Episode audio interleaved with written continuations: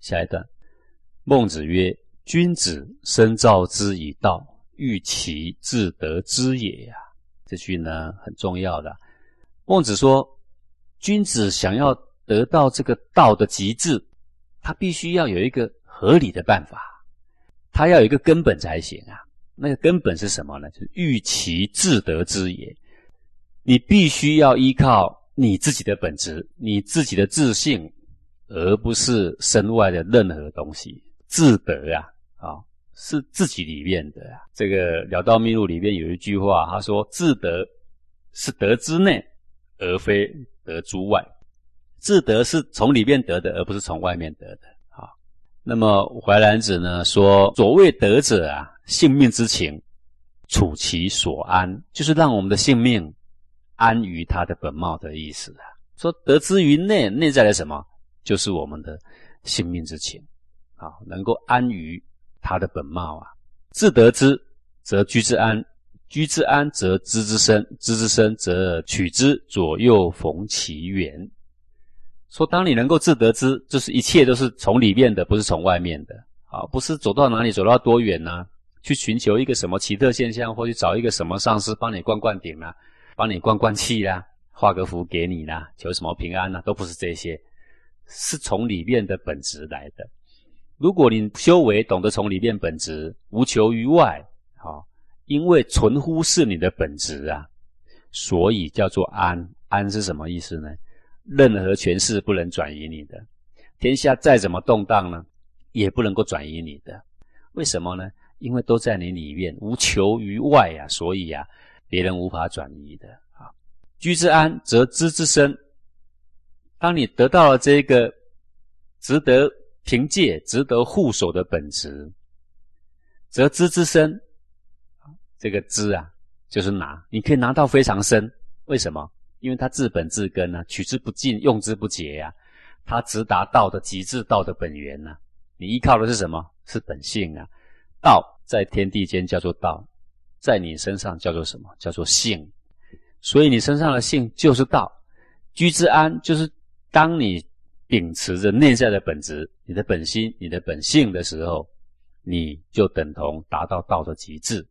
知之深，则取之，左右逢其源。你的修行的靠山是谁呀？是你的上司吗？上司在内还在外呀？总是在外。你的靠山是什么呢？是那本经典吗？经典还是在外。你的靠山是什么？是那一个咒语吗？咒语还是在外，不是你的本质啊。当你找到了你的本质，就等于找到了道的根。从这个根部看一切，因为天下的万事万物都是道所造出来的。既然你通达你自身的道，就通达天下的道。所以四通八达都不失其本，叫做左右逢其源呐。所以为什么一个自己明了心、见了性的人，看这叫经典也通，看那叫经典也通，全部汇为一炉，不是刻意把它汇为一炉。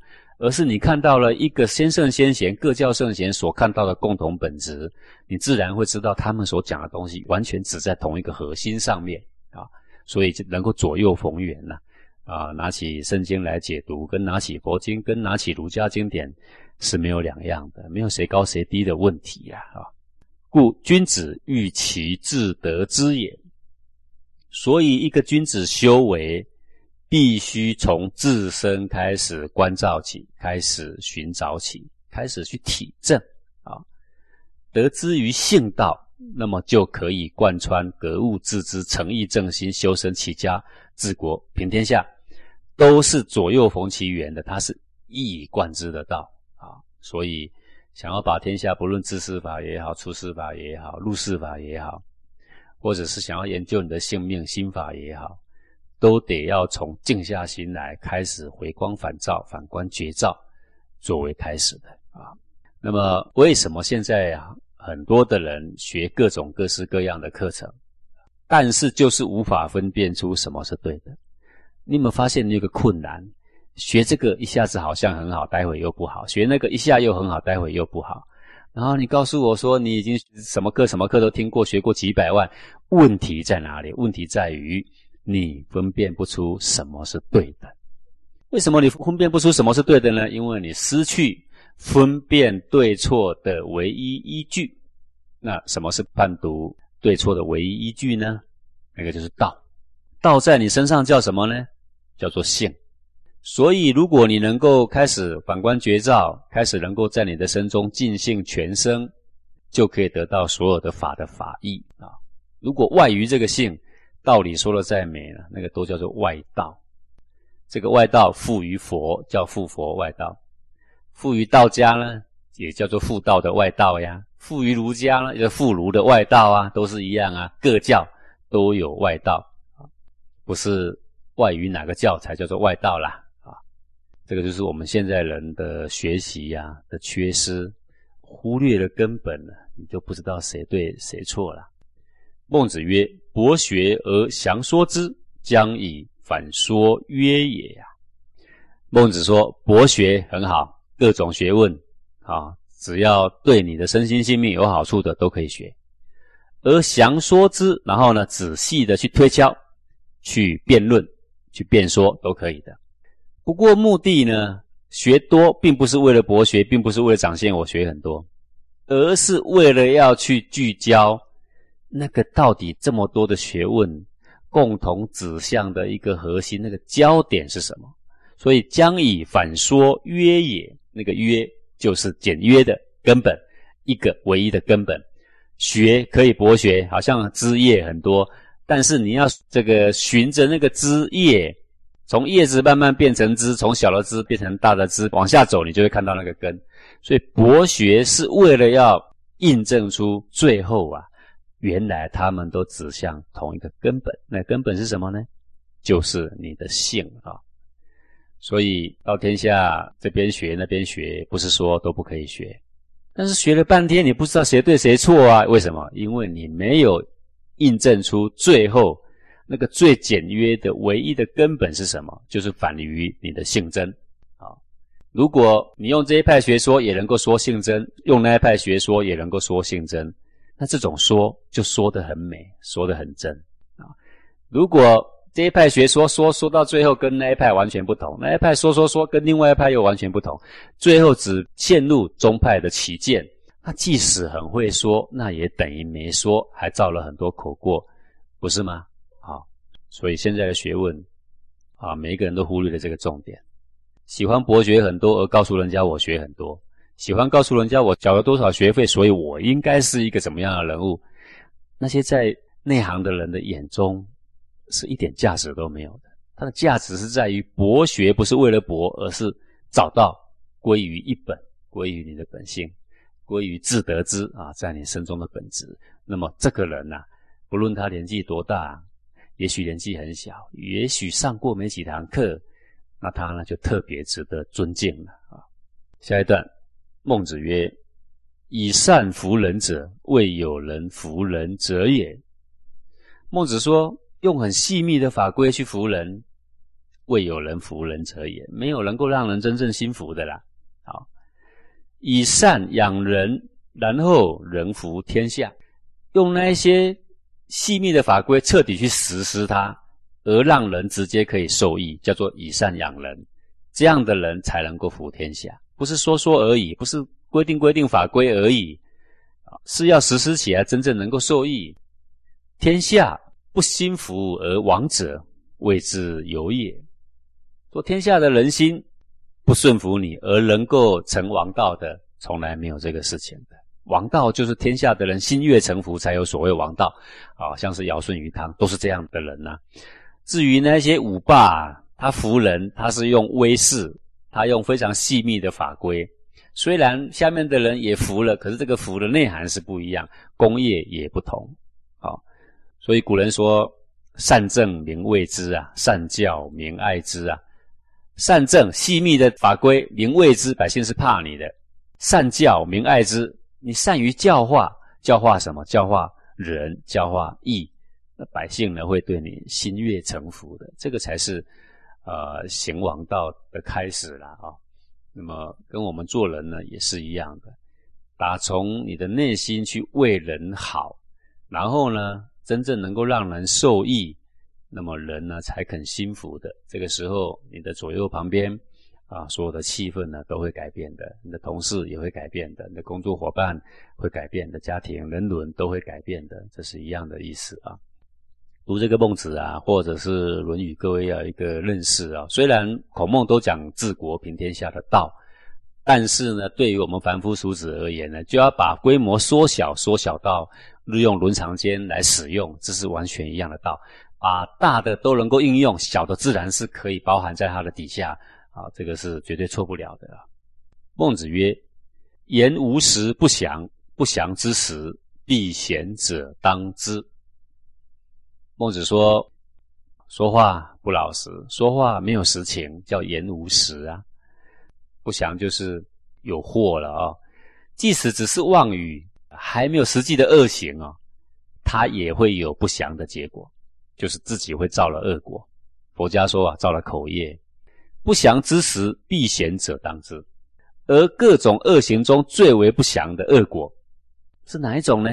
避贤者当之。”这种因果循环里面呢，最大的恶果将会由遮蔽贤人的人、挡贤人之路的人来承受。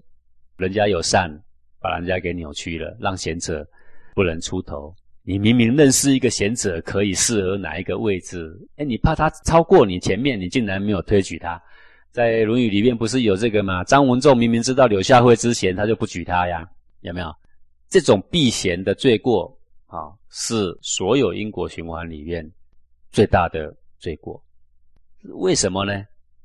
因为贤人一个人在位，可以造福好多好多的人；贤人一个人在位，可以澄清好多好多似是而非的概念，可以教导人们走向正确的方向。好，所以再也没有做什么事啊，害什么人啊，比遮蔽贤人的路。是更大的罪恶，因此不祥之时，就是最大的因果，一定是由遮蔽贤人的人来承担的。啊，我记得在我们啊前面有讲过，什么是义？尊贤为义呀。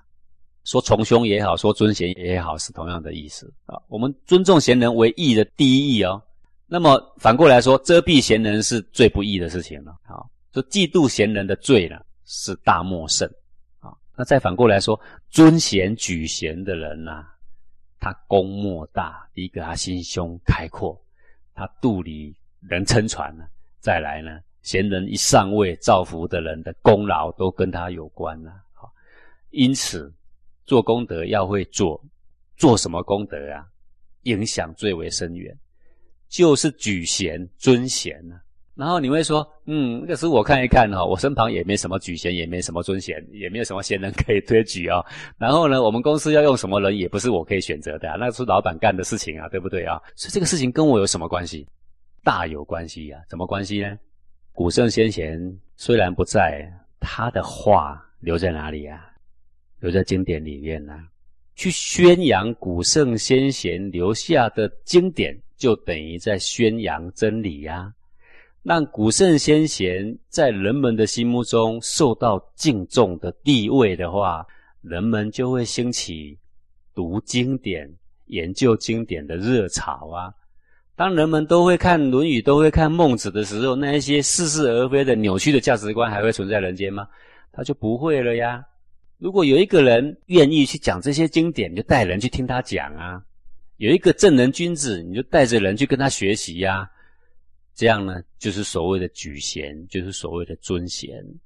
所谓行仁义，义最大的也莫如尊贤呐。所谓积功累德，功德最大的也莫如尊贤呐。所以有时候你会说：“哎呀，我呢一个月赚没多少钱，我哪里有什么机会可以做功德？”你大有机会可以做功德啊，但是你要会做啊，坐在那个刀口上啊，这很重要的。呃，像我们同学也有一些人。会号召亲戚朋友来听经典啊，这很好啊。我们有 CD 可以买回去听啊，这也很好啊。都是讲着古圣先贤的道，没有一条是我们自创的呀啊。或者是你有能力的话，自己组织一个读经班，你带着大家一起读经典呢，这可不可以呢？这也很好啊。这一个呢，都是啊能够开明智慧的义举的啊。这个呢是聪明的人才做的啦。下一段，徐子曰：“仲尼弃秤。”与水曰：“水哉，水哉！何取于水也呀？徐子是孟子的弟子，叫徐弼啊。这个徐弼问孟子说：“这个孔子啊，每次呢都称赞这个水，那个气就是屡次说：‘哎呀，水呀，水呀！你们看这个水呀，啊，何取于水也？为什么孔子老是称赞这个水呀？各位不是只有孔子啊？你看那个老子是不是也称赞水呀？《道德经》里面不是说上善若水吗？啊，孔子也称赞水呀。孟子曰：‘源泉滚滚，不舍昼夜。’”盈科而后进，放乎四海。有本者如是，是之取耳。孟子说：“为什么孔子称赞水呢？因为这个水呀，源泉滚滚，它从那个源头一冒出来啊，它就不停的滚动哦。这比喻一个人体力奋发的意思啦。不舍昼夜，它不论是昼还是夜，它永不停息的哦。没有水说，啊，太阳下山了，来来来，大家休息一下，没有的哦。那个水啊，不管太阳的，太阳出不出来都得跑的哦。啊，迎科而后进，科是什么呢？科就是一个一个的凹陷的地方，叫做科。水流到一个潭，那个潭就是地形比较凹陷的地方嘛。哦，这个水呢，慢慢的流，只要一流到有一个凹陷的地方。它就必须补充水，一直补充、补充、补充到这个水满了，它才可以再往下一个地方流。一碰到凹陷，再把它补满，永远都是这个原则。这意思就是说，它一定会按部就班，没有跳过这个凹陷到那个凹陷的，没有，没有自己呢骗自己说我已经把这个洞填满了，我要到下一个，没有，它不会越级的啊。就像我们人们，我们求学问呢。这个根基都还没扎好，就迫不及待的问下一段的功课，迫不及待的呢要告诉人家说呢，我已经上到第几阶，迫不及待的告诉人家说呢，我有什么程度，其实他前面的程度呢就还没有做好，不是吗？哦，放乎四海，从源泉滚滚一条线呢，一直填满每个洞，一直填哦。然后呢，向大海不断的奔流而去，一直填满那个凹坑哦。各位你记得哦，从源泉滚滚，从泉水冒出来，一直到进入大海之前，他都在做什么事？永远只做一个事，什么事？填满一个一个窟窿啊，填满一个一个的凹陷，不是吗？最后呢，成就那么伟大的工业，进入了海，他就与大海同体哦。有本者如是，是之取也。这这么的有本，什么样叫做有本？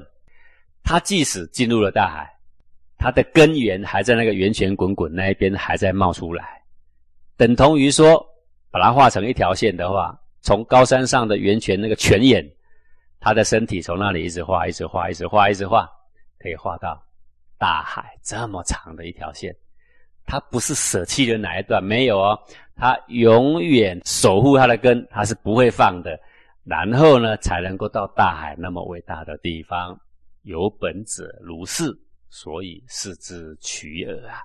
这在讲什么东西呀？说一个大学问，它必须是从贯穿你的生活的最根本处，贯穿你自己身心性命的所有的根本处，并且直达到道的本源。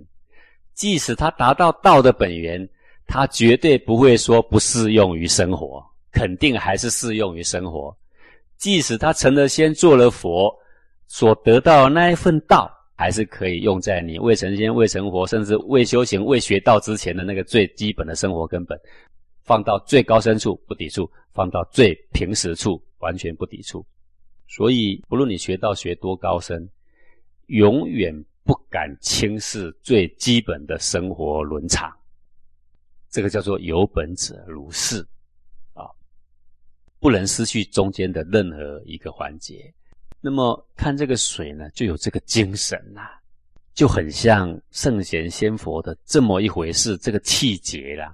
所以孔子每次称赞这个水啦，啊，那么我们现在的学习态度啊，呃，也是一样啊，要跟古圣先贤来学习啦，啊，按部就班，一个窟窿学完。再往下一个窟窿啊，生怕漏了重要的根本啊。嗯，好比我们现在在推行这个成人成己的这些功课，呃，叫你说三个步骤、四个步骤，务必踏实做好，做不好得重新的去追补。那么很多的学员呢，呼隆呼隆的做，他就赶着三百四、五百四、四百四，他要往前进，赶到一千两百四，我要领下一个阶段的功课。这个窟窿没填满，他老是看着下一个窟窿，他走到下面，后面往回看已经断了，他的泉眼已经枯了，前面走过了几个窟窿，通通已经干了。当他有一天快到大海的时候，他发现往回一看，全部都是沙漠，有没有？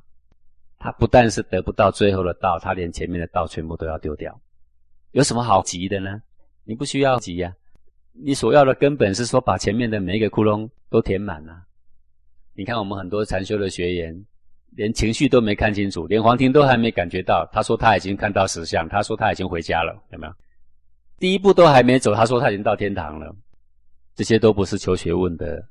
态度，求学问的态度就要像孔子所称赞的水一样啊。果为无本，七八月之间雨急，沟快接盈，其何也可立而待也啊？如果这个水没有本，不是像泉源滚滚这样啊，根基不稳固，那就像七八月之间的下句的午后雷阵雨啊，啪一下，那个雨啊是强降雨啊，沟快接盈。沟是小水沟，快比沟还要小。那些小水沟全部一下子就满满的，就是说看起来像是这么一回事啊，有水啊，哦，像那些初学道的看起来就像那么一回事啊，说的话、写的文章都像是很有体会的样子。其何也可立而待也？可是呢，这个沟块一下子有水，可是它没有本啊，它没有泉源滚滚从山上的泉眼出来呀，它的干涸，你可以站在那里等的，等这一场雨没了。它的水也就没了，它很快要露出干涸的原形，不是吗？对吧？有时候你学一个功课，你有没有发现，你就像七八月雨季，马上满满的，你觉得你改变了，你觉得你终于找到了，你觉得你好像要上天堂了嘞。可是你们发现环境一改变，考验一到，逆境一来，你们发现可立而待也啊，就可以看出你的原形啊。最后你就会说，还是一点都没变啊。故声闻过情，君子耻之。所以说，声闻如果过了实情，君子是厌恶的啊。你的声誉超过你的实德，君子是厌恶的。你写的心得超过你真实的体会，那只是一篇文章，对不对？你分享给人的超过你的内在的实质，君子耻之的，那还不如不说。所说的就是你做得来的。好，这个坑填满，填下个坑。前面的根不能放，前面什么根？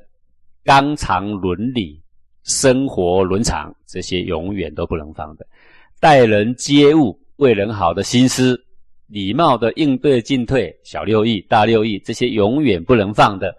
任你修到出天入地，还是不能放的。若超过这个实情，君子耻之。啊，超过这个实情，就是虚伪了。所以很多同学稍有一线之名，就马上急着要凸显自己啦。功课没有踏实，就想到飞到下一个阶段了啦！啊，脱离了日用伦常，掉入了上旋好奇，还真以为什么功夫大进了啦？等等这些啊，都是七八月雨急呀，无本的水啊，啊，可立而待也呀！就希望我们学到呢，就要效法这个水啊，水啊，源泉滚滚啊！不要像那个七八月的！你们发现你的热情一刹那，马上就又原形毕露。你怪这怪那没有用的，都是自己的问题啦。好，我们今天就讲到这啊。